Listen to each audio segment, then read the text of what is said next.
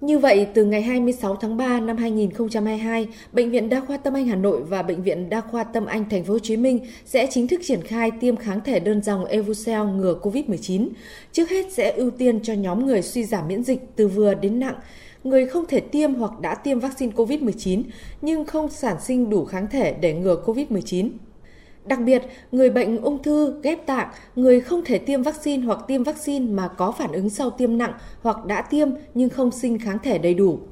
Bệnh viện tổ chức tiêm kháng thể đơn dòng Evusheld vào tất cả các ngày trong tuần, từ thứ Hai đến thứ Bảy hàng tuần, từ bảy giờ đến mười sáu giờ ba mươi, Chủ nhật từ bảy giờ đến mười sáu giờ. Bên cạnh đó, bệnh viện bố trí phòng tiêm dành cho nam và nữ riêng biệt, có ít nhất mười phòng khám chuyên biệt để khám và chỉ định tiêm ngừa cho khách hàng như ung bướu, miễn dịch, nội thận, tổng quát, tim mạch, cơ xương khớp, nội tiết, đái tháo đường, nội thần kinh, tiết niệu.